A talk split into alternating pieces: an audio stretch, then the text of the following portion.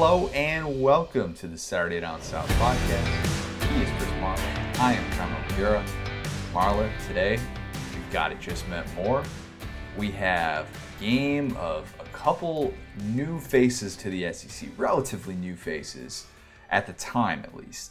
Texas A&M, Johnny Manziel on the road against number five Mizzou. Mizzou trying to clinch an SEC East title, something that nobody, nobody thought was going to happen going into this year. But in year two in the SEC, these two teams played in a much more meaningful game than we thought we were going to see. Yeah, did not. Um, this was a fun year. We talked about this before this specific season because I, I think like we did the or I did like the best teams never win a um, what do you call it a title. I forgot how good this Mizzou team was, and they were not just like I think like a lot of people think it's like all right, well Mizzou has a really good offense because they were in the Big 12, or Mizzou had a really good defense because they had Michael Sam and and Shane Ray. They were such a really well balanced team on both sides of the ball and just a very good football team. They were, and one of those teams that that coming into the year just was not on anybody's radar, and understandably so because you're one in the SEC, Yup. Mizzou wins five games, and everybody can write off Mizzou. It's easy. I mean, they were picked to finish sixth in the division. I mean, Yeah. the craziest thing about looking back at this game, and I, I don't give this enough credit, but the two teams that played for the 2013 SEC championship game with Mizzou and Auburn went a combined two and 14 against the SEC the previous year. Yeah. Two and 14 in conference play the previous year, and then turn it around. Both teams were the turnaround stories in college football that Yeah. year, and Mizzou getting a chance to clinch the division on their home field against Johnny Manziel. You've got Brent and Kirk in the house. I mean, this is big time stuff for a program that, uh, quite frankly, has not had a ton of those types of moments. Uh, so I disagree. So I think we don't think that Mizzou has a lot of those moments. And what's unfair about this season, I brought this up several times, is the year before they come into the SEC, they lose all five starting offensive linemen for the entire season, lose their top six overall. They have a they have a very difficult first year in the SEC. But this is a team also that is about five years removed from being the number one team in the country, but no one gives them credit for that because they played in the Big Ten and the way, or I'm sorry, the Big 12 and the way they came in their first year in the SEC. I mean, this is a team that, you know what? I'll, I'll just, I'll say it. Me and Adam Spencer talked about this this weekend. Um, they have won two division titles since Tennessee has won their last division title. And At this time, hadn't at Yeah. this time though hadn't won a division title just yet. Right. And obviously, like they they had success. That Yeah. and, and I shouldn't say that they didn't have any success. The year that they had in 2012 was the anomaly. And if Right. you had looked at what they did, they had six straight seasons of eight plus wins Yeah. before that year, and they had averaged 9.3 wins per year. Chase Daniel, Mm-hmm. Blaine Gabbert. I mean, they had some big time prospects, some big time years. Yeah, I mean, they, they had some moments where like, wow, Mizzou, okay, Mizzou is legit, but the problem was is that they're still kind of considered the program who is like not going to get over the hump. Like they might have like a good season, but to be sitting there in the regular season finale with still a chance to play for a national championship. I mean, that Yeah. is still on the table for the number five team in the country who you find out, and I wanted to bury this a little bit, but it's inevitable, and they led the broadcast with it. The same day as the kick six, and all yeah, of a sudden, so I forgot about that. everybody's thinking, all right, you don't have to face Bama. You're all of a sudden going to have to face Auburn. And that path for Mizzou looks a whole lot clearer than it did Yeah. even 20 minutes earlier, you know, prior to this game, where it looked like, all right, you just assume Bama's going to be in the SEC championship. A road to the national championship is going to have to go through Yeah. Bama.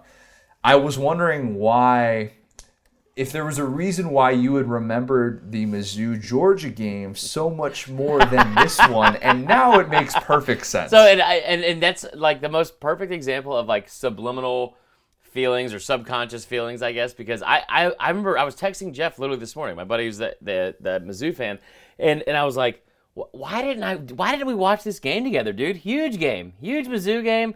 We've we've been we we went to a Mizzou game earlier that year in Nashville for Vanderbilt. Uh, like why would I have not watched that game with you? And he was like, "Are you serious or kidding?" And I was like. what do you mean? And he's like, have you watched the full replay? I'm like, yeah, I'm watching it now. He's like, has anything weird popped up on the bottom line? And I, I hadn't even looked. And then, like, it, it was just like constantly streaming too. And it was the like, whole time. yeah. They did updates in mid game with Rece Davis to be Yeah. like, in case you somehow missed it, the kick six just happened, and the college football world has no idea what's going on. Yeah, I so, and I tell you what, the, the most painful part of that you would think is just the kick six. I definitely, definitely, definitely forgot that we had a fourth and one on the on the 29 yard line with five and five minutes 47 seconds to go in the game. Regardless, that is why I forgot that game. But also, the thing with the Georgia game is because, like that that was like that game. I I I've said this before on here, and this is like pat myself on the back, humble brag. I when I that's the first year I started writing articles and doing my whole winning and boozing thing, and I I made that game. I was like, Mizzou's gonna beat Georgia, and it wasn't just because I was like trying to piss off Georgia fans. I was like, Georgia is not ready for this Mizzou team. Mizzou's gonna be Mizzou's gonna go into Athens and win, and that that game itself kind of started the whole topsy turvy, weird, weird year in the SEC because it was like mm-hmm. it was just a you know October game. You know nobody was expecting that, and it kind of set the tone for the rest of the year of all these things that that happened throughout the season. And and the season ends in a way that we never would have thought coming beforehand. Like like if you would have started in the beginning of 2013 or in the summer, going into in, into that like the preseason magazines, everybody all anybody talked about was that second week of the year when it was Bama A and M. And if you're going to tell anyone that Mizzou and Auburn are going to play for the SEC championship and a right to go to the national title game, I mean that's crazy. wild, something that you wouldn't quite believe. And the other important stat there about Mizzou that I that I meant to throw in um, with the why this was such a significant moment.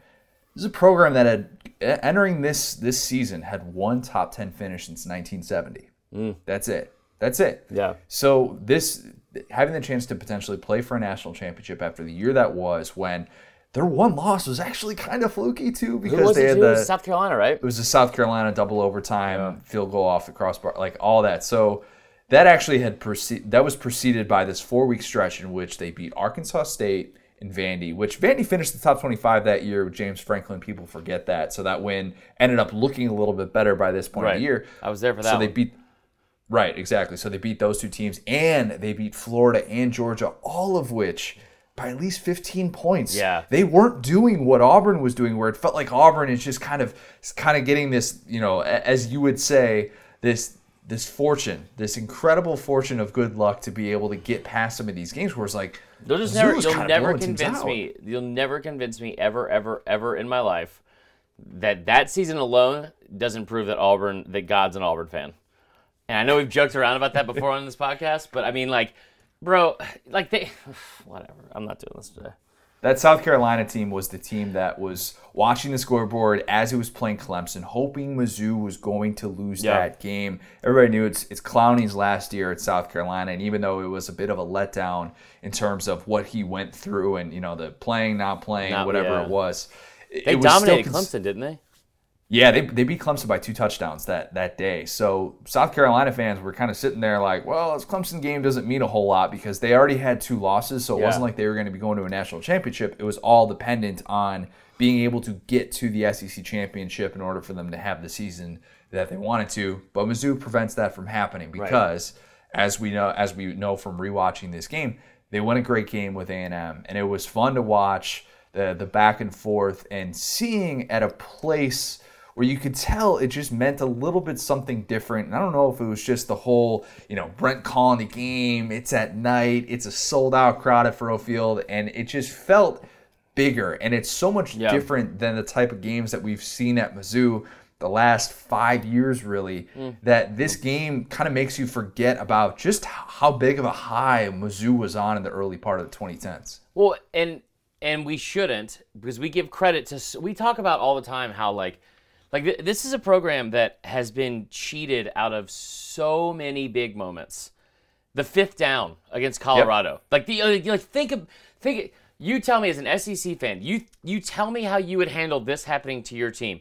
They, I believe they had a chance to win the na- go to the national championship or be in the national championship at, that year, 1990. I could be completely wrong, but I know for a fact they were playing a team that ended up sharing the national title that year with Colorado. It was 1990 and 1991, and the fact that like so, what ends up happening is they get a goal line stand and the the official for whatever reason forgets to turn the down marker, and Colorado gets an extra down. They get a fifth down. Like they think if that happened in a Bama game, I Harvey Updike would have gone directly to that man's house and pulled a Carol Baskins immediately. Just saying. Just saying. So they have that. They have the Scott Frost stupid kick in the air touchdown in 97 where they should have beaten uh, Nebraska, who ends up also going for a share of the national championship. They have so many moments in the 2000s. Uh, 2007, people forget this. Game day was in Kansas City because it was a like, one versus three matchup, or one. It might have been one versus two against Kansas. 2008, they're playing. I think again they might have been number one, playing Oklahoma the last weekend of the season in the uh, in the Big 12 championship game, with another chance to go to the national uh, national championship. And we give them so much crap in the SEC for why. Like for I mean like their their program especially over the past 30 years has had more has had better highs than you could say Georgia. You could say well, not Auburn, I guess, because Auburn went to, went to the national championship. But like a a lot of Georgia went to a national championship as well, which that's true. Yeah. So, but I mean, like, yeah. So maybe not Georgia, but like, like I'd say probably over half the SEC. I think that's fair. As for why they were always kind of given this "you don't belong" sort of treatment, and this this game, um, I don't know if I don't think that's necessarily the reason. If you go back and look at when they first were invited to the SEC Mm-hmm. and how all of that went down, when everybody's trying to figure out what in the world is going on with the Big 12, the Big 12 looks like it's about to explode. Mm-hmm. Texas is threatening, Texas and Oklahoma are trying to do their own thing, and Longhorn Network happens. Longhorn Network was what prompted A and M to want to lo- to want to move and go to the SEC after they actually initially agreed that they were going to stay Right. in the Big 12. But Mizzou was the throw-in team, so Mm-hmm. to speak. And Mizzou had entertained the possibility of going to the Big Ten from a geographical standpoint. Made more sense. Made Basketball more sense school? than the SEC. Academics. Yeah. Yep. Did not fit the typical bill of the SEC in the way that A&M did. And A&M, when it comes into the SEC, has Johnny Manziel. Yeah. And 2012, this first year that they have where they show that they belong. And Mizzou, meanwhile, is all of a sudden the team that goes from being really good mm-hmm. and one of the nation's better teams to, oh, first year, you know, you win five games. And so we look back on those early beginnings and the two years that Mizzou had in 2013 and 2014 should have poured cold water on the fire takes saying Mizzou doesn't belong in the SEC. Without a doubt. The problem is that in the post Gary Pinkel era, it's been so difficult, so difficult to rise above mediocrity and just the struggles to beat a ranked team. I mean, think about Dis- that. yeah, like yeah. Drew Lock beat one ranked team in his three years as a starter, three plus years as a starter. I and I agree with all that, but when we talk about it from the SEC and the teams that they get the most crap from, when you talk about Florida, and uh, you know what, I, this is like saying Bloody Mary. Yeah, the It- Florida thing. But, I but I'll say, but Florida fans, Tennessee fans, Tennessee fans talking. What time are we at here? Thirteen thirty. Let's write it down. Tennessee fans talking about about Mizzou and after getting beat fifty to seventeen back to back years. That takes some that takes some gumption, man. Like that's crazy to me. And then like the Florida fans too. I, they they in my opinion they get the least amount of credit because when they came into the league they had the whole grown man football thing that Georgia went in there and and they beat the they beat the brakes off of them in Columbia and they had the they were holding up the signs that like this is grown man football because of something that was said in the offseason. That that never happens when you don't lose all five starting offensive line. We make excuses for every other team, I think, in the SEC. Or like, well, it's easy to see why this happened versus like, you know, it should have happened because of this, this, and this. But with Mizzou, for whatever reasons, SEC fans don't want to do it. They're the furthest away. They're the they're the first out of mind. Mizzou is kind of like Mizzou and the relationship that it has with the SEC is almost like the the the saying about how don't try and go from intern to full time employee at one, at a specific company, right? Okay. Because it's difficult for your bosses to think of you as anything other than that intern who had Right. just started off, and it's tough to t- kind of change their perspective of how they think of you. Yeah. And when this move happened, and Mizzou is considered the team that is following A&M because the SEC wanted to have an even number of teams so that they could have divisions of seven and seven with the, the SEC championship. They were also the team that wasn't coveted by the Big Ten as much as Nebraska was, and Nebraska was welcomed into the Big Ten. So Mizzou fair or not, was considered the afterthought. Even though Mizzou has had more football success than Texas A&M. Now they don't have the money, they don't have the resources that Texas A&M does, and that's the big difference. And they don't have the market, and so that has been the thing that has always, in my opinion, kind of worked against them. And this geographical, like, who are they? Yeah. Because I, I struggled with that as a senior in college when I'm picking, you know, the, the schools that I want to go to, and I wanted to go to Mizzou, and Mizzou was my second choice. If I didn't go Great to Indiana, I was school. going to Mizzou, the best in the country. best in the country. And I had really thought long and hard about it, but I was like, you know, I didn't really picture myself like growing up and going to a Big 12 school. I don't really Yeah. understand kind of the culture and the traditions and the history. Further And away Mizzou from was- Tim Tebow. Exactly right. You don't no, that was Cardinals fans. it was it was going to be Florida south of the Mason Dixon. That's There what you it go. was. Yeah, so, yeah. Subconsciously, I was like, I just can't be surrounded by Cardinal fans all the time. That would suck.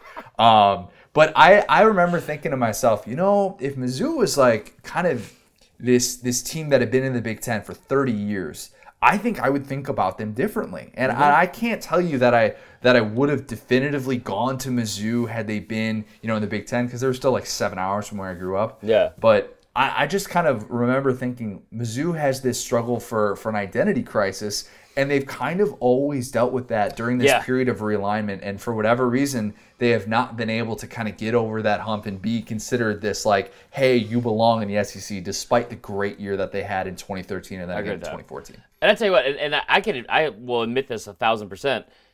I, I will, I will be a homer, and I will stand for Mizzou way harder than I would for Bama on this podcast because it pisses me off that, like, as SEC fans, like, I always say this, like, let's try, let's just try to be logical here for a second and talk about this in like a logical way. And I feel like with Mizzou, that goes by the wayside more than any other other team.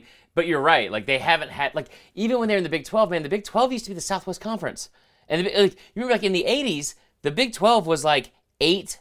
It was or not big, the Big 12, but at the time it was like they had the Southwest Conference where they ended up like doing the realignment then with the Big Eight, and it becomes that had eight schools from Texas, and then Arkansas, Yep. and so then they Arkansas. they switched to the Big 12, and it's like, God, Mizzou Mizzou's just kind of always on the outside looking in. And I and I tell you what, I totally understand the Big Ten wanting to get Nebraska. Like and and from a football standpoint, especially, I think that's backfired tremendously because Nebraska hasn't done anything of note.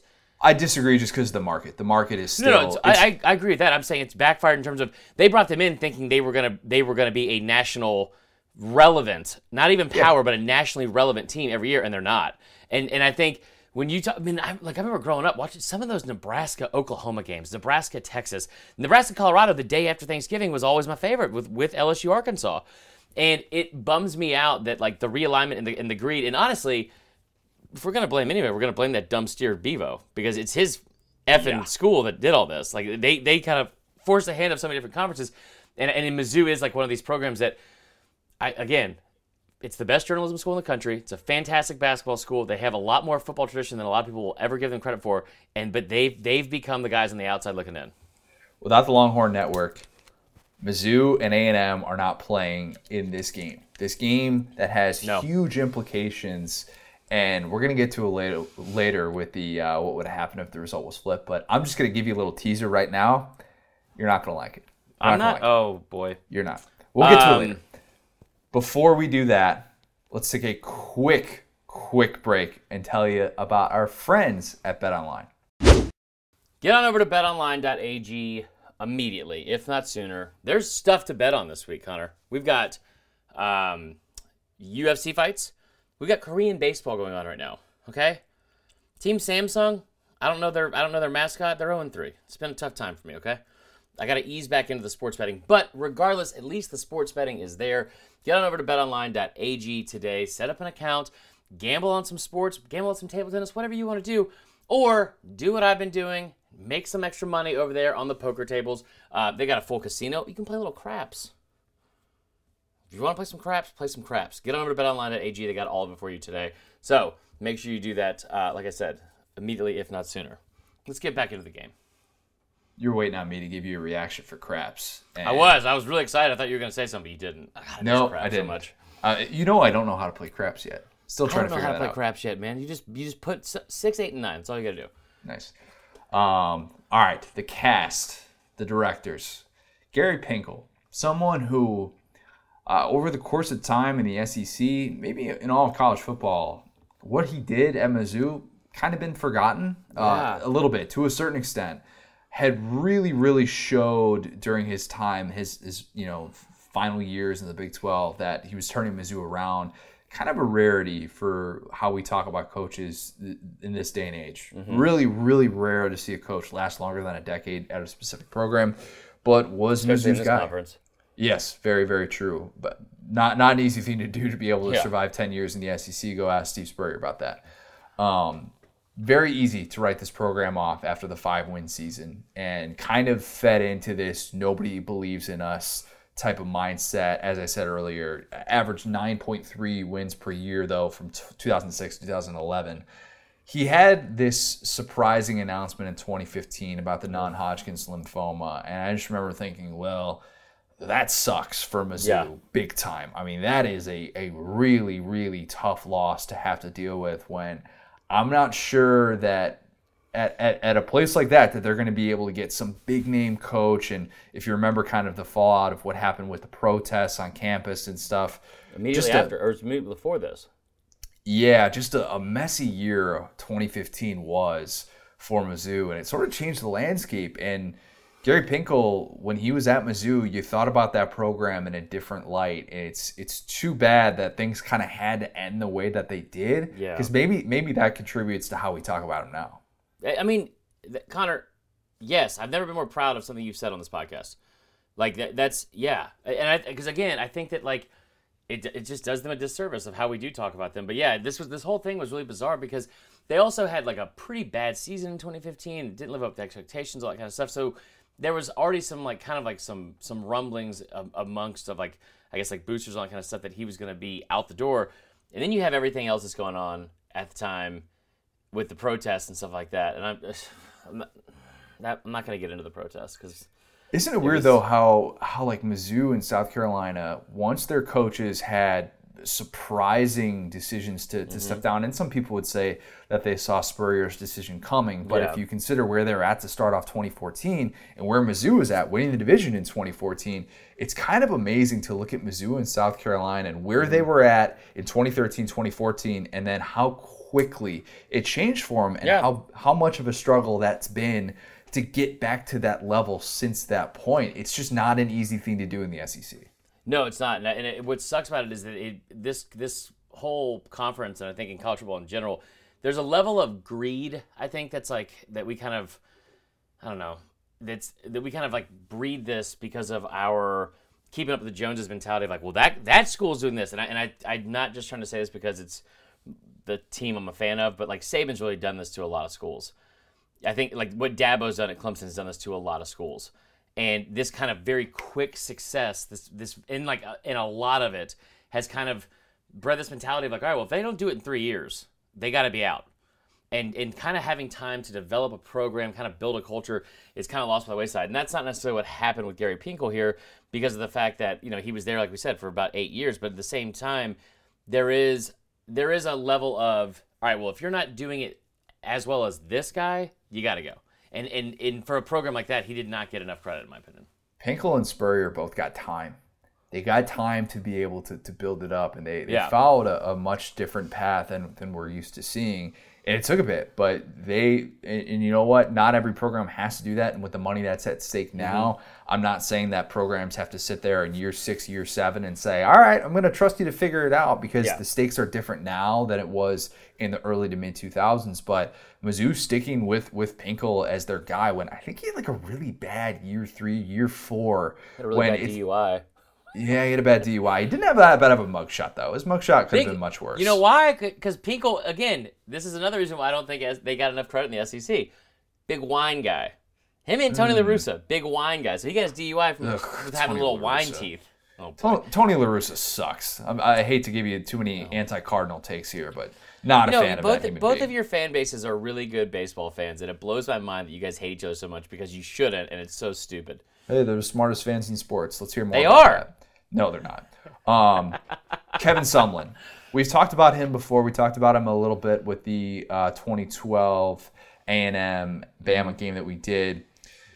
the interesting thing about Sumlin in this game, and if you follow the ticker and saw more than just the kick six news, was that in year two, this is the regular season finale of Yeah. year two, that day he had agreed to this new six year deal. Why did he Oh, agree yeah. to a new six year deal, you ask? USC was reportedly interested. Yep. The Texans, the Houston Texans of the NFL, were reportedly interested in Kevin Sumlin, and it prompted A&M, despite the fact that they were in the midst of, let's be honest, kind of a disappointing season. I mean, this was their fourth Oh, loss of the, of the year, I- and I realized they only had three losses at the time when they had agreed to this, and they had suffered two close losses early in the year. But coming off of the game that they had against LSU, where they had just gotten waxed, really for the first time in the Manziel era, and I don't know if that prompted maybe more people to like think that they could swoop in and get Sumlin or something like that for you know cheaper on the dollar. Yeah. But for whatever reason, A and M decided that that was the time that they wanted to give Kevin Sumlin this new six-year deal. And I think the, the buyout, the $10 million buyout, was part of that, where they had to pay that lump sum. I'm pretty sure if that wasn't renegotiated in 2013 when this came out, it was this. w- This was certainly a product that pushed them at least in that direction. Yeah. I, I- so, and, and my thing is this, and I'll I'll say this forever. I don't care if you're Nick Saban. I don't care if you're, I don't know, Bret Jesus Bielema. Christ. Jesus. Honestly, yeah. If you're Jesus Christ, that's that's a better way to put it. If USC offers you a job to coach, you just go to USC. I mean, just flat out go to USC. And and you're right. This all happened, and partially because of that, because USC was knocking on the door, and he had two really good, really good seasons because he had Manziel. I don't think he knew the window was closing, but it does go Yeah. to show you like how how fleeting these moments can be in college football, and especially when like you had a generation, you got a generational quarterback, like a like a once in a lifetime quarterback. Wins a Heisman as a freshman, first one ever to do it. You got Cliff Kingsbury as your OC the first year, which that's my.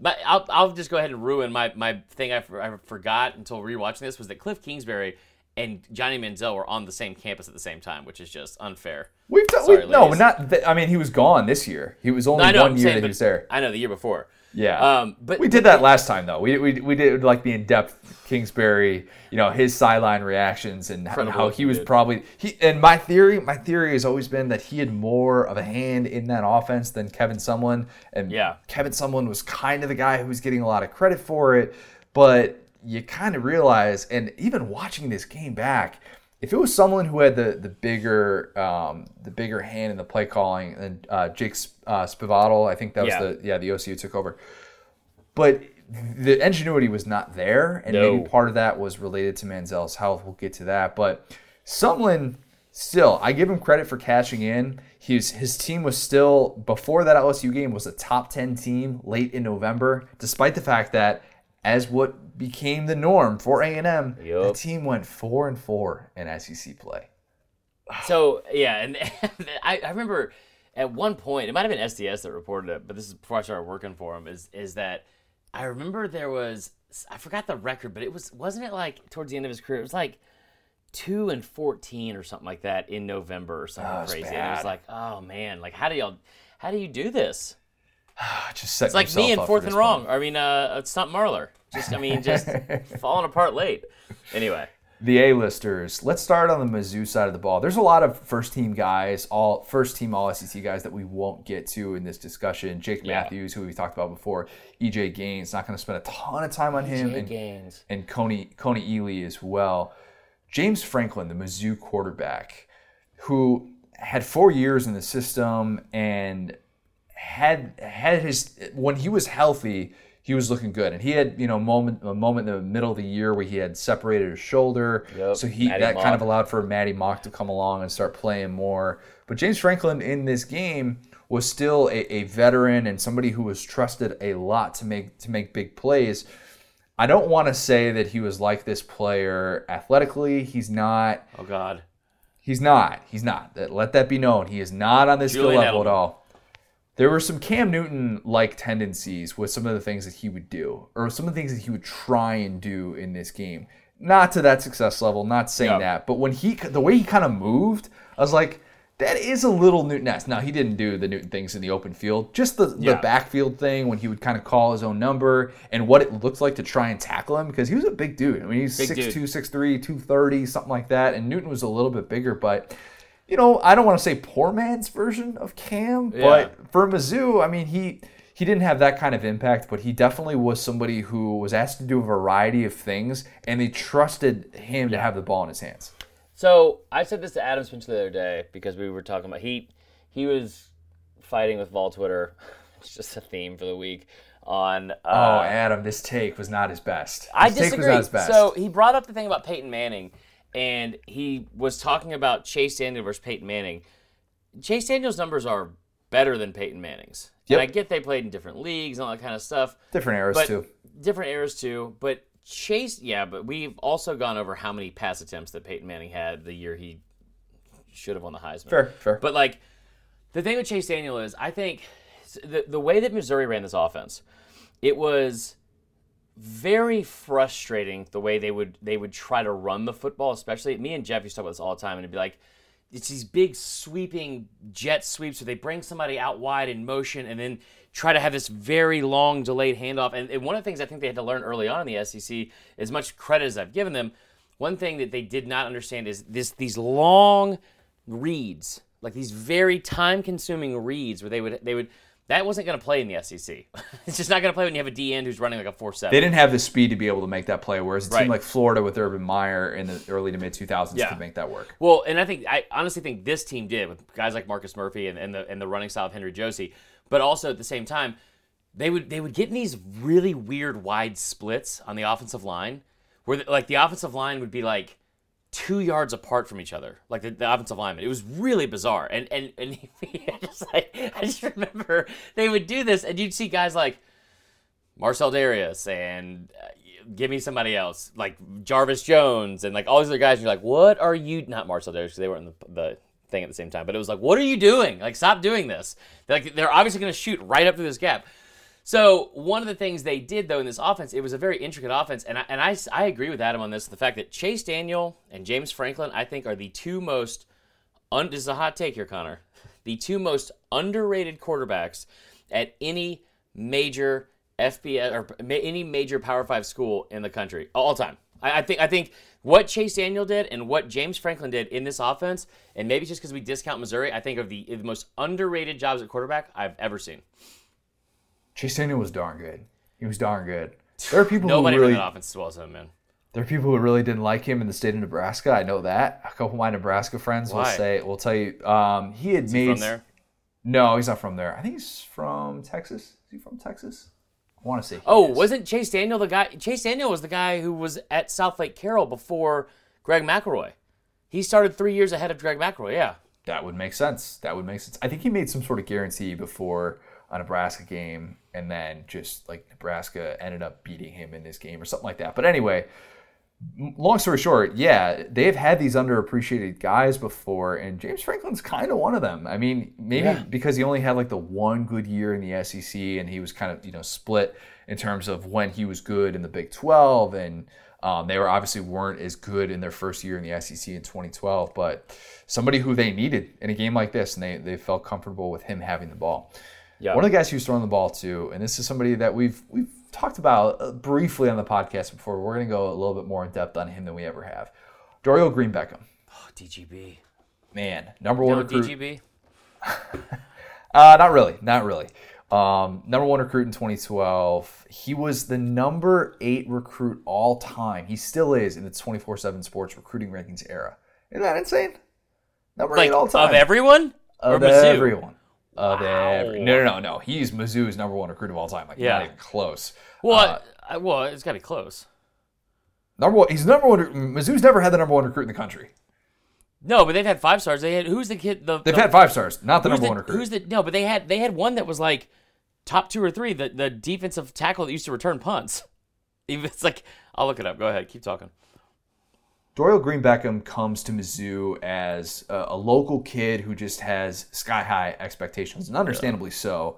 f- showed flashes of it as a freshman, but starts to really kind of come into his own a- as a sophomore in this offense and was just such a lethal red zone target. I mean, at that size, six six, like dude was practically a tight end. I mean, let's let's kind of call it what it is. Re- big red zone guy, twelve touchdown catches um, in in that 2013 season, second team All SEC the way that he kind of would go over the top on like he did on that first touchdown catch of this game Yeah. that that was the stuff where you're like okay this kid is just that that's the different kind of talent. He the way that he moves at that size is so impressive. And to be honest that's what prevented him from being considered a tight end as opposed to a receiver when you just want to line him up outside and see what he can do Yeah. Sheldon Richardson is who I'm thinking of.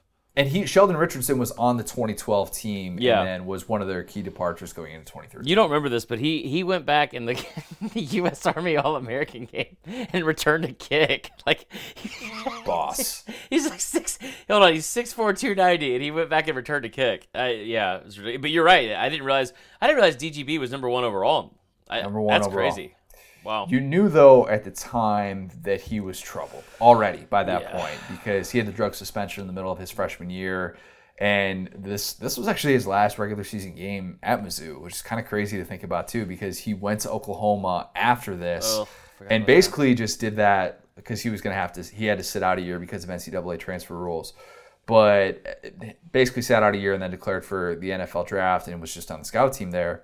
How bad of shape do you think it really got for him in order to be kicked off of Mizzou at a place that I know that they, you know, they're an academic institution, they value that highly, but kid from St. Louis, five star kid, such a rare type of recruit for that program to be able to get.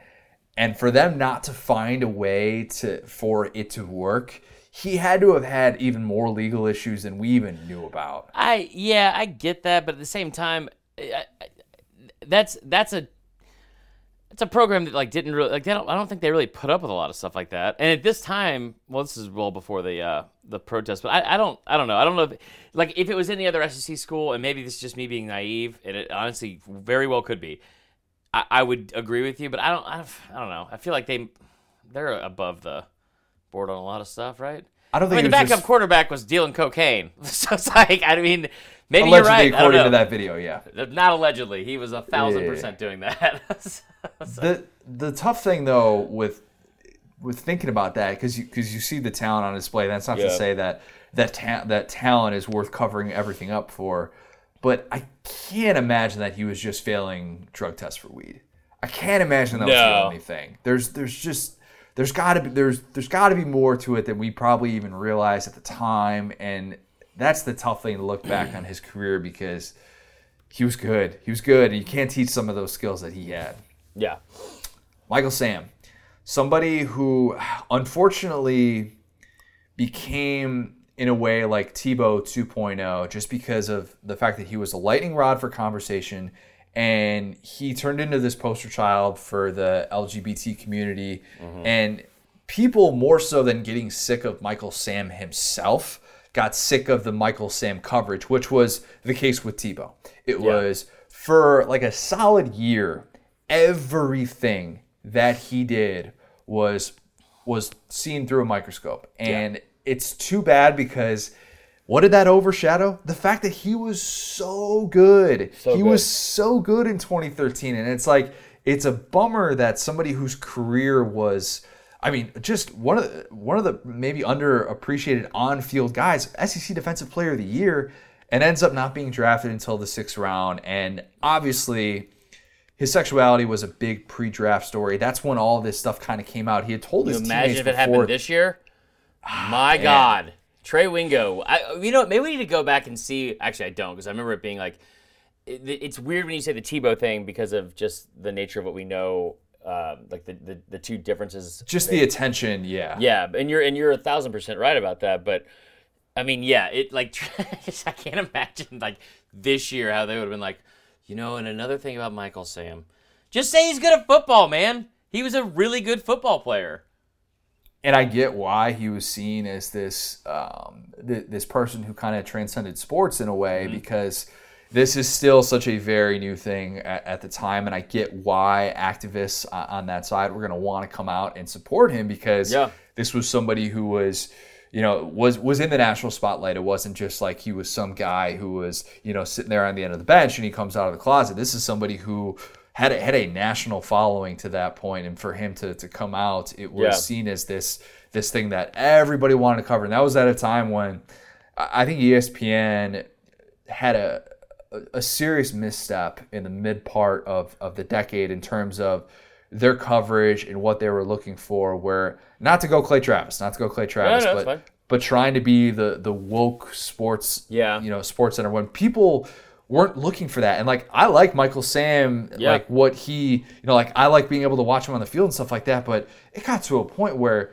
Anytime you see him on the TV, you're just like, I'm flipping the channel right now Yeah, I'm I'm of talking it. about this. I'm Yeah. over it. I don't think it's. I think it's probably the worst kept secret in the world on this podcast that I'm pretty liberal, and I I completely agree with you. I- Like watching it, it was like I mean because, and, and this is partially because of somebody that watched watched it happen in the SEC, is there was such there were so many better storylines from this kid. Like I mean, they, Yeah. like well, I mean, and I get that that is like the most sensational of of the storylines, but it's like, dude, this guy he had double digit sacks. He- I mean, he was the he was the the guy on that on that team. Like not and not just and you know it was really the the only cool thing about it, not the only cool thing about it, but like one of the coolest things about it is his team knew.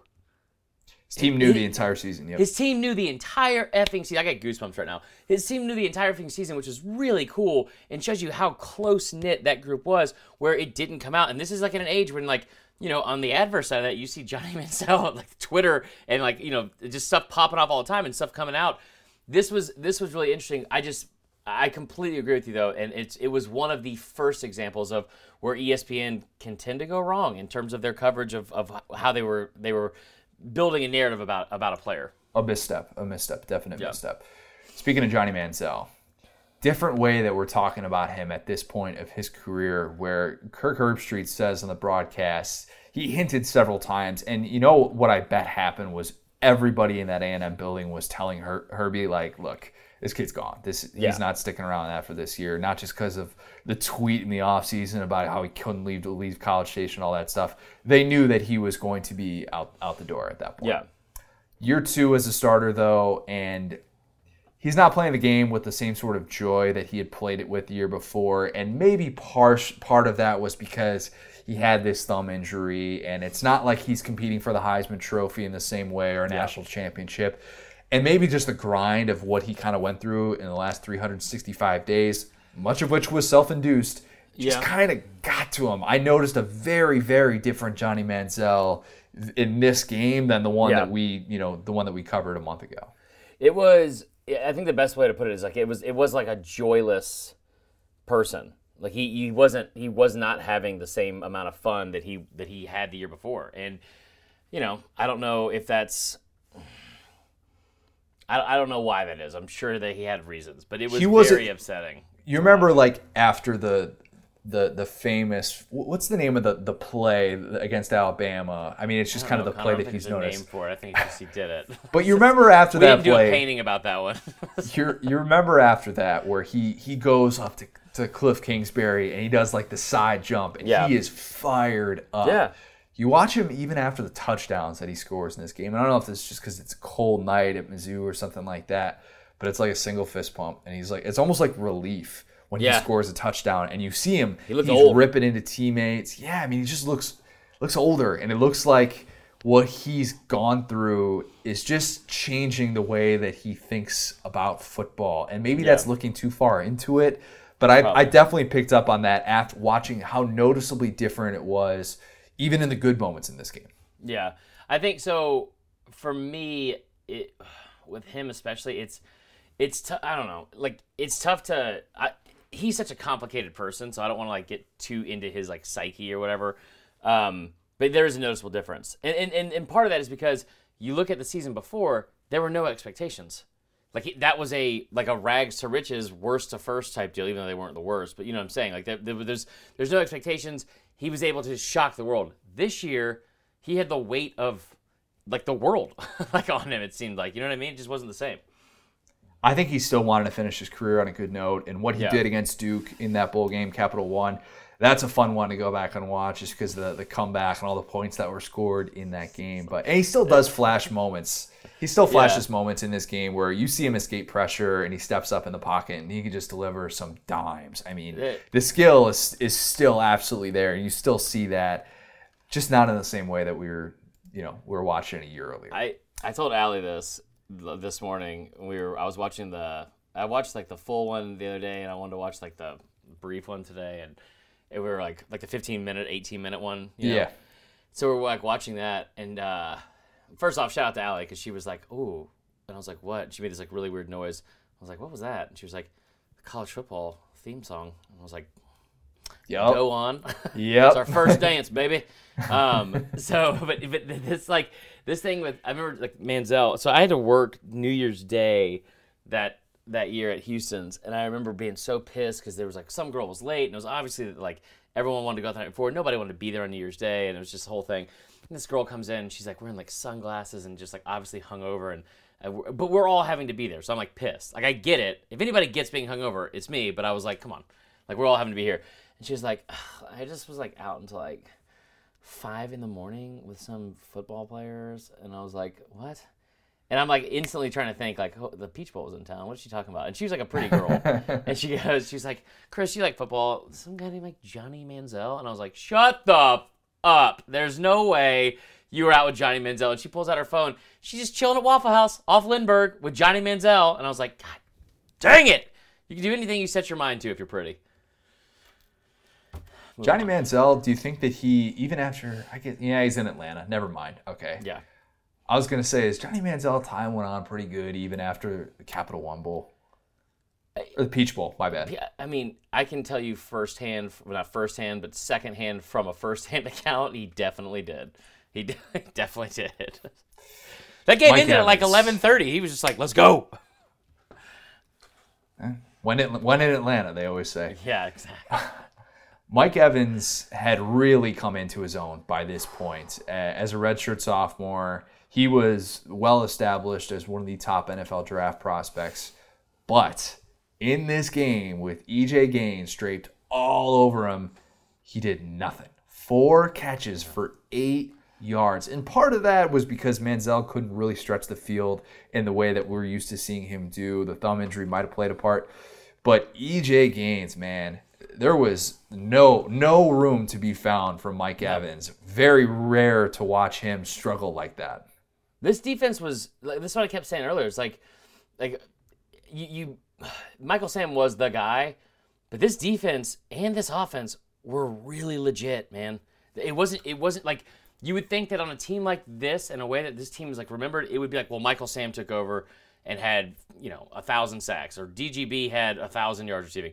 No, man, there was talent all over the place. EJ Gaines, like I mean, Kony Ealy was on this team. Kony Ealy, Shane Ray, and Michael Sam were on the same defensive line.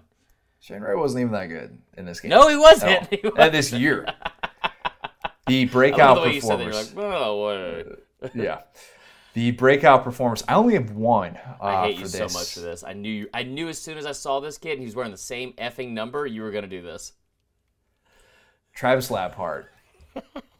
Ryan Swope 2.0. No, he's not. He's very, very different physically. Same number, right? I don't think it was. I don't think it was. He wasn't 25. He wasn't 25. There was a white su- receiver wearing number 25. Uh, I don't think that was. I don't think that was Travis Labhart. Had a team high 81 receiving yards in this game. If you if you if you're wondering why that name sounds familiar and you didn't consume any sort of A&M football in 2013, the lone season that he played there, you might remember him from Hard Knocks. Uh, tried to he, his story was kind of chronicled when he was with the Houston Texans, and they kind of followed his journey up until when he got cut by the team. Yeah. Um, but he was the guy who actually went off in the in the Chick Fil A Bowl. He had three touchdowns in that game. Cool backstory too. Former walk on kid. Brent was talking about that um, on the broadcast. He was cut from the basketball team, and then he's like, I think it was his high school coach or something said, "Why don't you go try and play football? You're always really good at football. You should definitely try and do that." And then, I mean, he becomes Johnny Manziel's go-to target in this game with Mike Evans unable to to do anything. And you know, built for this game in which A&M doesn't have Malcolm Kennedy and Manziel's doing all these short throws. kind of was the guy who just always found a way to get open. Yeah, he's number 15. So not 25, 15 is Yeah. acceptable. You can have a number in the teens. Not as frustrating uh, for he you. He looks like a he looks like a young Blake Shelton. He looks awful. no. Yes, I'll post a picture of it today. I know. I know what Travis Lord. Lambert looks like. Nah, he's not Blake Shelton. He doesn't have the flow that Blake Shelton does. Oh man! All right, keep going. All right, prominent extras. We just talked about him before. Shane Ray, the Mizzou linebacker, who was really good in 2014, but in 2013, eh, not there yet. Not on that level. Not great, Bob. Didn't have any tackles. Yeah, he, he was he was banged up in this game too. He collided into his own guy in the first quarter, and I think he came back. He came back in shortly thereafter. But his most notable moment in this game was a running into the kicker penalty. So not great. Yeah. Oh, it was punter, a punt early first- on. Yeah, yeah. it was early on too, and and it was weird too because like, I, that, and that's whatever. We'll talk about it in a second. But that was like my least. That was like the worst take or whatever for me because of something that, that Musburger said. But that was weird too because it ended up giving them a fourth and one they win for. Anyway, doesn't matter. Maty Mauk, the Mizzou quarterback who became known for something off the field that we've discussed before. Listen, Don't really it is to- hard to get a job as a as a college athlete. I've said it before several times. You can only make a certain amount of money. You can only work 12 hours a week. This man dabbling in in the truck world was just, you know, it, you, it takes confidence, Connor, and that's something you we should tip the cap. Tip the cap. Tip the cap to the drug dealer. All right. Said by Marler.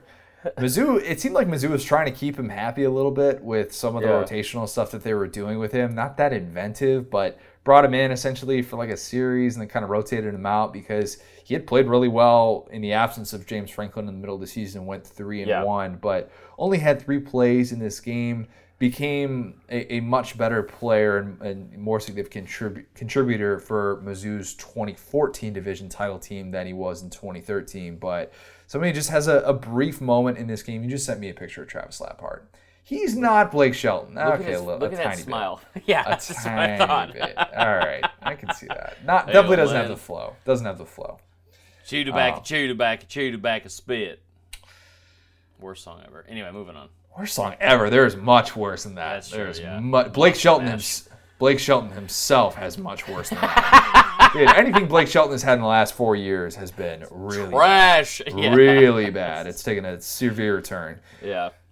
Craig Kulig- Craig Kuligowski, aka Coach Cool, the Mizzou defensive line coach, who is kind of the what's the right way to say this? Is it fair to call him a he defensive line man. guru? He was the yes, man. it is. He, he was like he was responsible for so many incredibly talented people that no one gives him credit. For. Like, well, Yep. he, he doesn't get enough credit for. Like, if, if this was if this was a D line coach, this is this would be like the running back coach at Georgia if he was there forever. Yeah. Like this guy had Musa Smith, and this guy had Thomas uh, Brown, and and Aldon all these other guys. Yeah, like like it just wait, who'd you say? Aldon Smith. Oh, I thought you said Emmett Smith. I was like, No. no. yeah. Um, who's the and, and I should know this because I met him at the at the 2015 SEC championship game, and I was hammered, and so was he. Um, white dude that played defensive lineman, I think for the Niners for years, had a Budweiser tat on his arm. Gail Garrett. No, that's No, no, it's like J- Jason. It's like something Williams, Jason Williams. not Jason Williams. He played basketball for Duke. Yeah, Uh, the other Jason Williams killed a guy. Um, also was yeah, in, that wasn't him. um, I think I know. Uh, was it Justin Smith? Yes, that's exactly who it is. Oh, okay. Yeah, everybody knows Justin Smith. Um, but Craig Kuligowski is this guy who doesn't get any any sort of screen time or anything like that. But it was it's it, following his career. It's been a big deal, kind of wherever he's gone. When he went to Miami and joined Yeah. joined forces with Mark Richt, that was that was huge at the time. When he when Miami when Alabama poached him from Miami in 2018, that was a big deal. Spent 2019 um, laying low, and he's act- he's actually at Toledo now. He's co-defensive coordinator. I reached out to him because uh, follow him and vice versa on Twitter. Yeah. and um, he follows on Twitter. yeah, I don't know why. I have no idea why. But uh, I, I, I exchanged some DM messages with him. He told me that they actually basically had like the same exact game plan against A&M in 2012. Did not have the bodies to execute it. They were pretty Yeah. banged up in 2012. It's like one year we helped Manziel win the Heisman because it was the regular season finale, and then the other year they come out firing and they clinch the East as a Yeah. result of containing Manziel. So it was just a just a really fun night for for his program. And think about what that guy has been working toward for for such a long time, and to see his defensive line and Michael Sam winning SEC Defensive Player of the Year, that had to be a really really big moment in the course of his career. Um, let me give you some other ones. Henry Josey, Trey Carson. Well, more Henry him. Josey later too. Yeah. Um, Henry Josey, Trey Carson, uh, Bud Sasser. Like, now hold on, I'm forgetting his name. I already said it earlier. Who was number two? Oh, uh, Lada- was it Ladainian No, the Washington? Washington's another one. That is Lada- that, that was number two. That's not who I'm thinking of. Who was the punt returner? And and and all I can think of is is and I know this is not his name, and it's gonna piss off Mizzou fans, and I hate to I hate to do it, but all I can think of is Markieff and Marcus Morris. It's it's it's the punt returner. the- of all the people to say, you have to pick like a Kansas villain. I, that's what I'm saying. I, I, they're the worst. I hated them. I hate Kansas. They're about to be in so much trouble. Um, no, he was the punt returner. Hold on, Mizzou punt returner. 20, this is fun, guys. It's in real time. Um, Marcus Murphy. there we go. Yeah, that, I mean, again, this team don't give them enough credit. Uh, no one talks about the injuries, but they had so many really good players that were that were like you said earlier, all SEC caliber players that people just for whatever reason have kind of forgotten about. So This is true. This is true. The story arc. Favorite line from the broadcast. Oh, that's good. The very first line. You are looking live from Faurot Field in Columbia, Missouri. Pretty Give- good Musburger there. Thank you. Give me Brent right now. I, he can call Korean baseball. Dude. He can call darts. Table I don't care. Give me Brent. When I heard those opening words, I was like, I'm in a happy place. Yeah. As long as I am locked in watching this, knowing that Brent is just going to be there. We haven't done any games for It Just Meant More with Brent until right now. If I'm not Yeah. mistaken, right? This was the first well, one. he he wasn't allowed to be on a lot of games after that AJ McCarron thing, so it's like no, a lot a lot of the games we picked have been CBS games. Yes. that's honestly why. Um, yeah, so my favorite line from the broadcast when he was like, "My God, if you're a young quarterback in Alabama, I mean, you just go, look, whoo, she is." No, I'm kidding. Not that game. Not that game. Um, we should do that game though. Uh, my, so my favorite line from the broadcast is at the very end. He says, "They've warned the fans to stay off the field. Good luck with that." and it was it was such it was said in such like jest, and it was so funny. And and and because you know what's weird about this is he's with Herbstreit, which is Yeah. like it's two icons, and and but it never it never felt like those two should do games together. For me, it, it, it was like they're both great in their own individual aspect. Herbstreit is fantastic with Fowler. We all know that. Musburger is fantastic in general. He's been great, like and through the years too, man. It, it's you, know what's funny? Real quick, let me get on a tangent here. I've been watching like like they showed like the old Braves World Series, and they've shown some other stuff I've seen from like the '80s, like basketball games that you've seen, from, like the, the Jordan doc.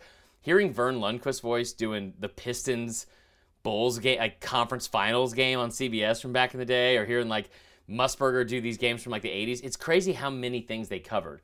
Um, that being said, Marv those two- Albert was still. I mean, Marv Albert's the goat in terms of basketball analysis. Oh, yeah, without a doubt. He's the But, voice like- of my childhood. That's yeah, it's totally fair. It's like well, that's when NBC took over most of those games too. But like Yeah.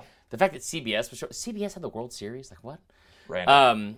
Anyway, so uh, Musburger in general is great, but him and him and Herbstreit, and I hate to say this, they had so much more of a uncomfortable drunk uncle type of vibe that it was like like Herbstreit viewed Musburger like like the stuff he was saying. It was like edge of your seat. He's gonna say something messed up here. And, and I just I, I I loved every minute of it, man. It was it was really really funny. They're they worked a lot together during Yeah. that time, and they did national championships together as well.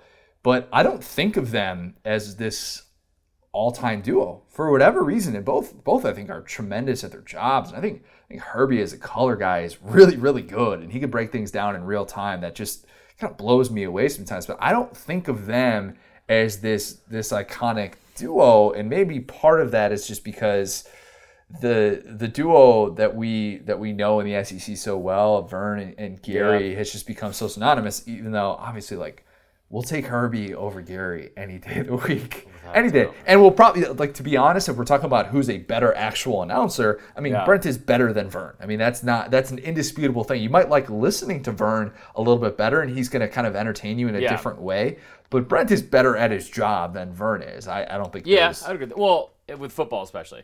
with football especially. But I did find myself being like, ah, you know, You gotta wonder if he's got a chemical on balance with uh, what's going on. I need that comic relief. Need that comic relief. The coldest take from the broadcast, also in the first minute of hate the broadcast. I'm sorry, I have to. I have to say this. Mizzou fans showed up to the stadium holding up signs that said "We want Bama." They had to cross them out. play him, yeah. They had to cross them out and instead put them to. They had to change it to Auburn because this was just minutes after the kick six had happened.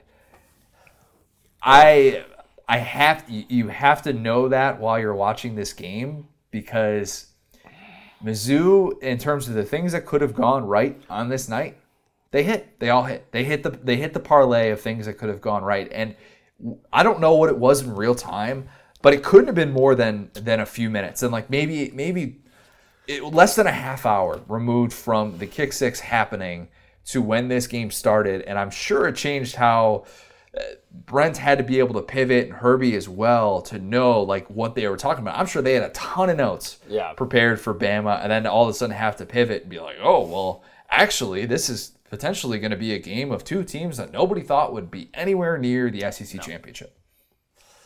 Yeah, all right, cool, man. That was- All right, we'll move on. We'll move on. Uh, the Jadeveon Clowney reminder that normal people don't play this game. Damian Washington, a guy that we just talked about. He catches this fade in the corner of the end zone that until you slow it down, you don't realize the body control. And it was it's one of those plays that when you watch it in real time, you're like, no, he didn't do that. There's no way that Right. can be a real catch. And so I almost think like the officials just ruled it wasn't a catch because they're like, nah, that, that looked too good to be able to get a foot in bounds and to control the ball. And it was initially ruled incomplete. And Washington kind of freaks out and he's like, no, no, no, no, no. Like, go go review this Yeah, right now. I just it made right a- now. I, I love it when guys do that when they know that they just made some insane play and they're like, "All right, coach, like let's let's get a second look at that because I definitely caught that and ruled a touchdown after the review. Very big, important play in the game.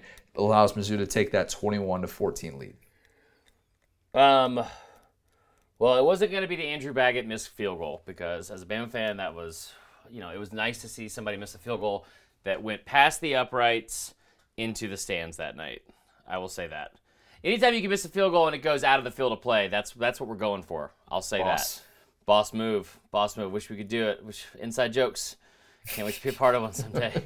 um, so, so my my uh no one play. This this honestly wasn't like it wasn't even that spectacular. It didn't even go for a first down, but it was with nine minutes and 24 seconds to go in the third quarter on third and like 12 or something like that. It was like a nine yard pass. Johnny Manziel drops back, and, and there's no one open, and he kind of like flutters his feet, is the only way I know how to say it, to his right.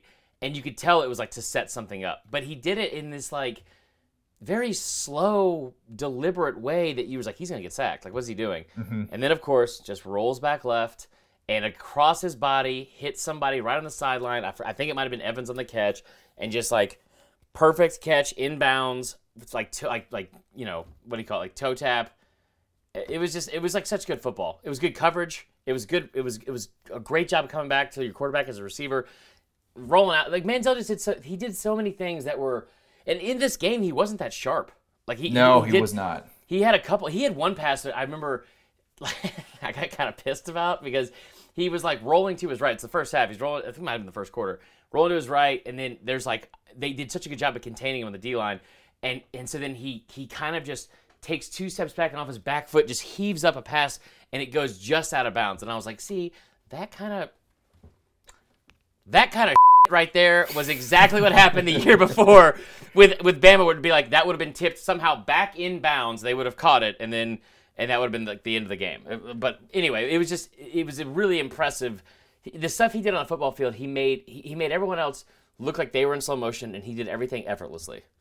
There are very few quarterbacks who when they're going to the opposite side of their, their throwing arm, you actually get more worried with what they're Yeah. capable of doing. Pat Mahomes is one of those quarterbacks as well. When even when he's going to his left, you're like he is capable of making a, a, a ridiculous throw, and it doesn't really matter. He doesn't necessarily have to have his feet set as long as he gets his shoulders square. He's going to be fine. Yeah. Manziel was so good at that, and even I didn't pick on that, pick up on that as much watching the Bama game. I picked up on that more so watching this game, where mm-hmm. they were eager to get him out of the pocket. They didn't want him necessarily throwing in a situation where he could re-aggravate his thumb, and he's throwing it, you know, in the pocket as much as possible. And the, the goal after the week that he had just had against LSU, who LSU did such a great job containing him, keeping him in the pocket. Mizzou tried to do that as well.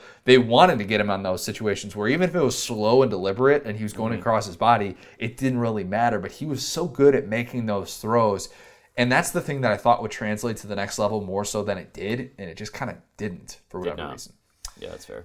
The Trent Richardson, I can't believe they didn't make it in the NFL. Obvious. Obvious, no doubter. Yeah, DG. Story, yeah, it's DGB. Still a second round pick, despite the the disappointing college he's career that 6'6". he had. I get it. I get it. Guys have fallen in the draft before that have had less issues than DGB. Yeah. But you're right. He's six six, and he was given Didn't he get the drafted by the the the Titans. Eagles? Oh, he got drafted. by the Titans, and then the Eagles picked him up after the Titans cut him for after one year. Spent two years in the NFL.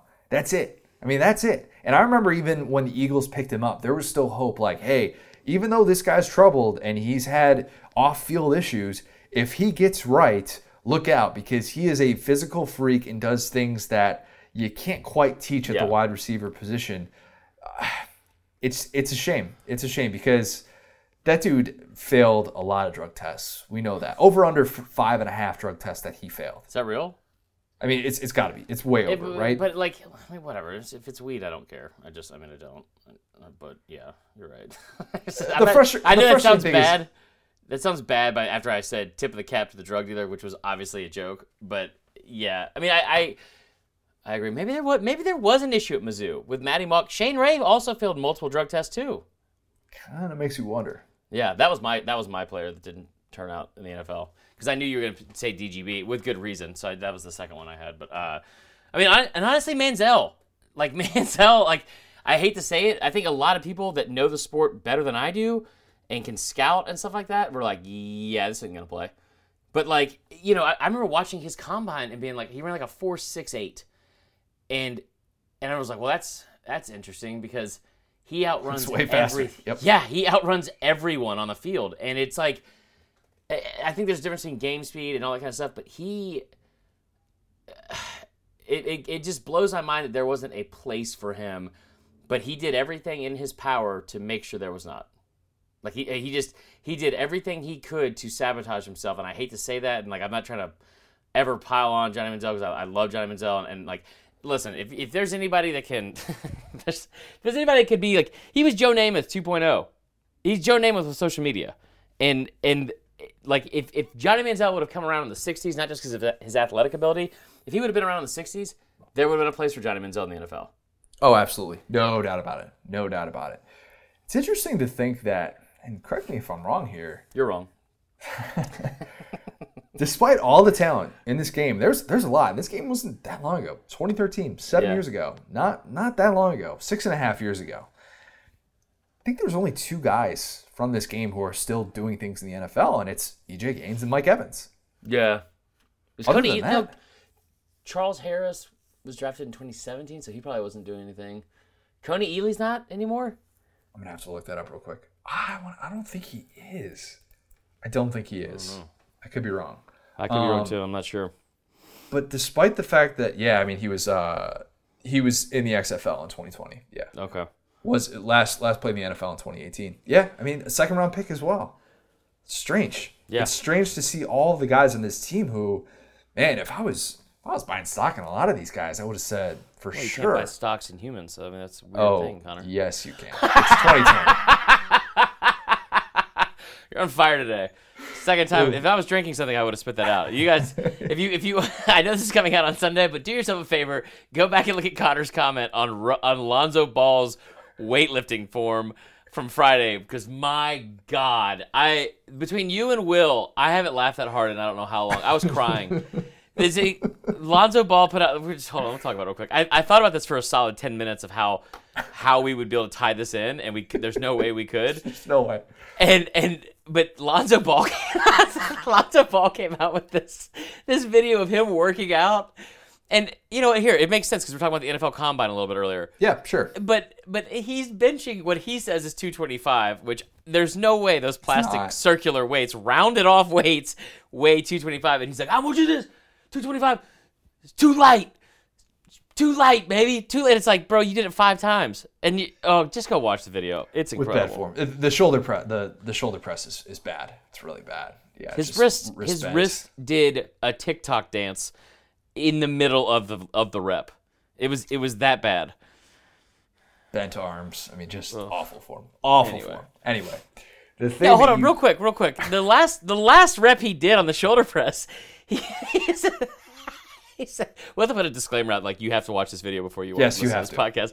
But like, he when the last one, he like paused before like the last like ugh before he got it up, but he never locked his arm. So it's like, why'd you even pause? Like, just call Yeah. that the rep. Anyway, bad workout video. Love, love me some bad workout videos.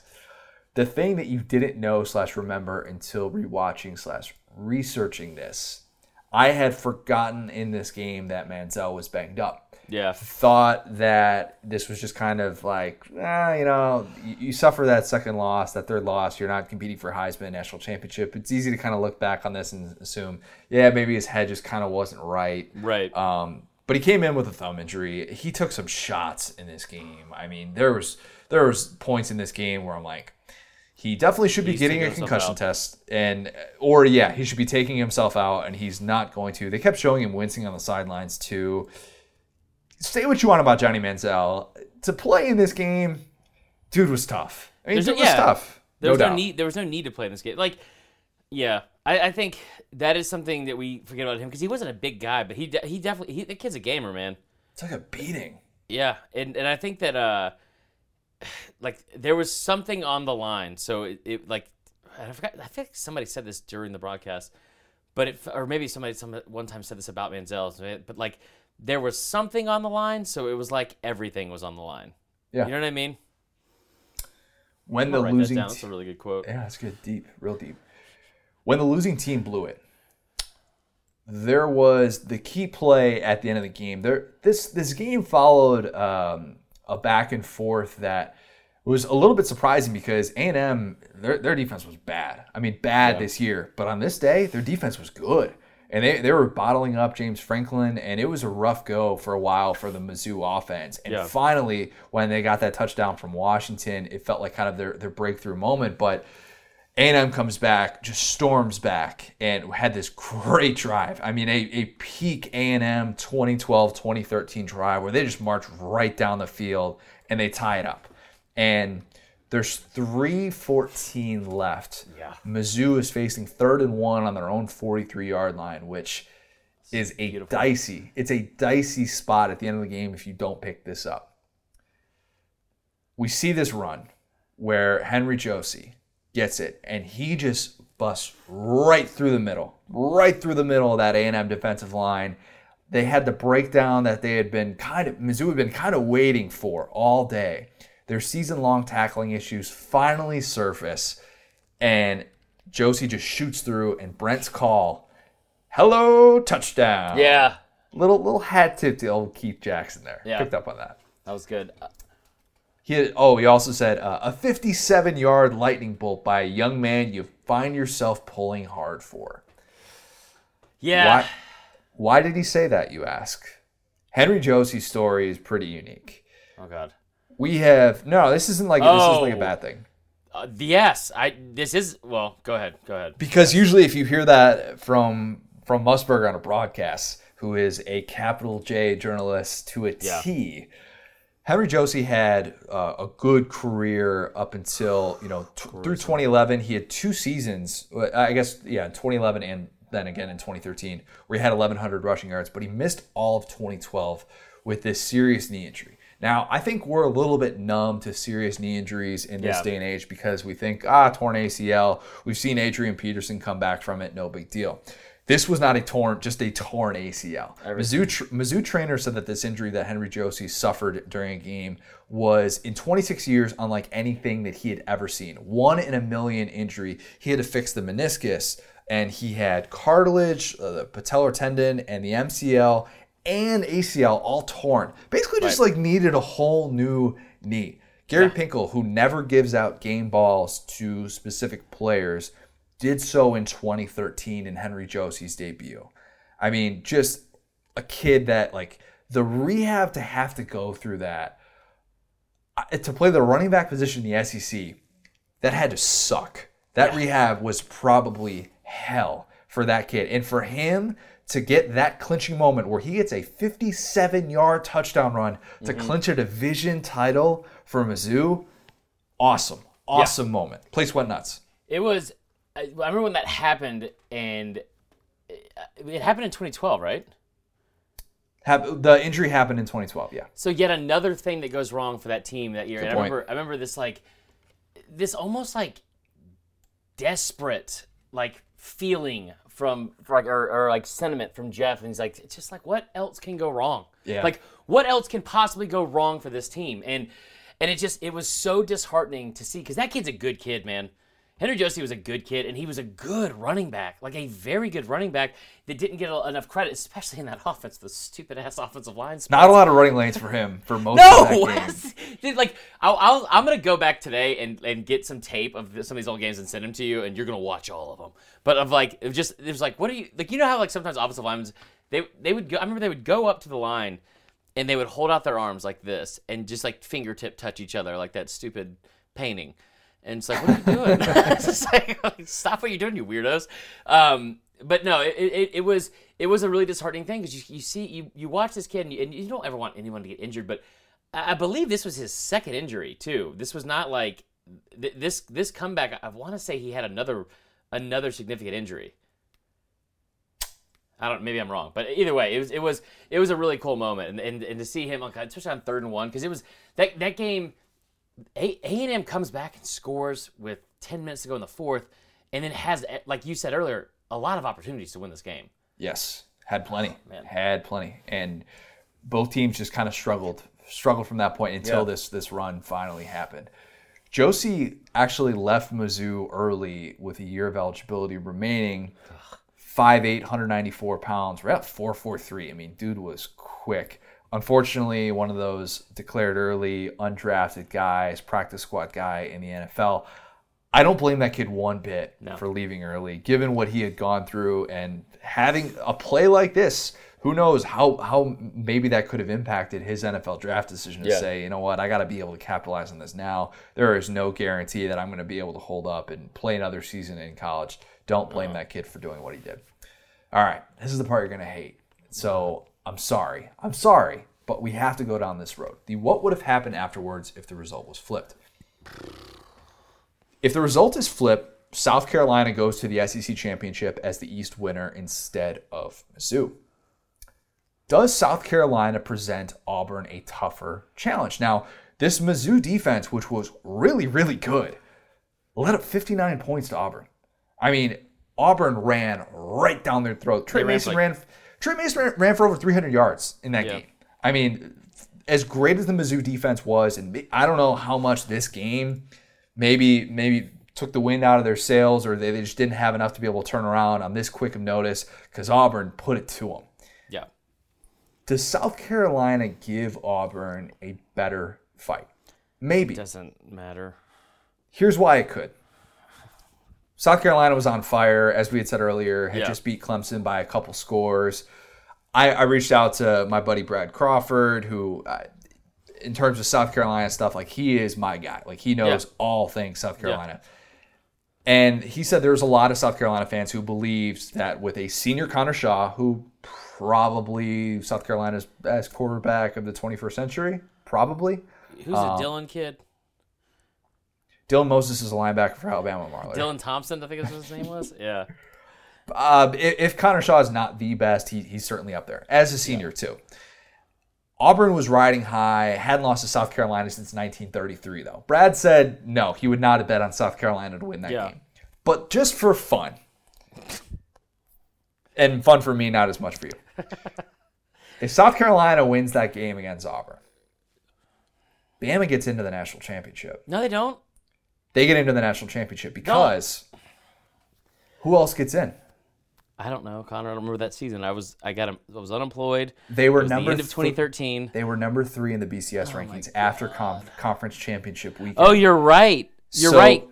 Does Bama beat Jameis after with that historically Yes. good Florida State team who had killed Yes. everybody? Yes, they get their one loss, and you give Saban 40 days to prepare, and he had and he's never lost. I don't care. like people will sit here and say that I'm being a homer. I I have said from the moment that not gonna say it. The moment that effing Tray Matthews decided he didn't want to knock down a hail mary pass and go for the interception, that's I hate this so much. This So, least. I have found Bama would have won that game a thousand percent in my opinion because simply of the because of the fact that they had they they had never lost with that much time off. First off, that's that's, that's the BCS era. To that the point, last yeah. BCS national championship they had never lost that much time off. You have a former assistant. All of these things that we talk about constantly now. Bama's on a free roll play. too. Bama's on a free roll. It's almost like the 2017 thing all Yeah. over again, where all of a sudden, yes, you had just lost this devastating game to Auburn, but hey, you've got new life. You can still win a national championship. They were ranked number three in the BCS standings after that. So that's what makes me think, and I didn't realize this at the time. 2011 is a better example.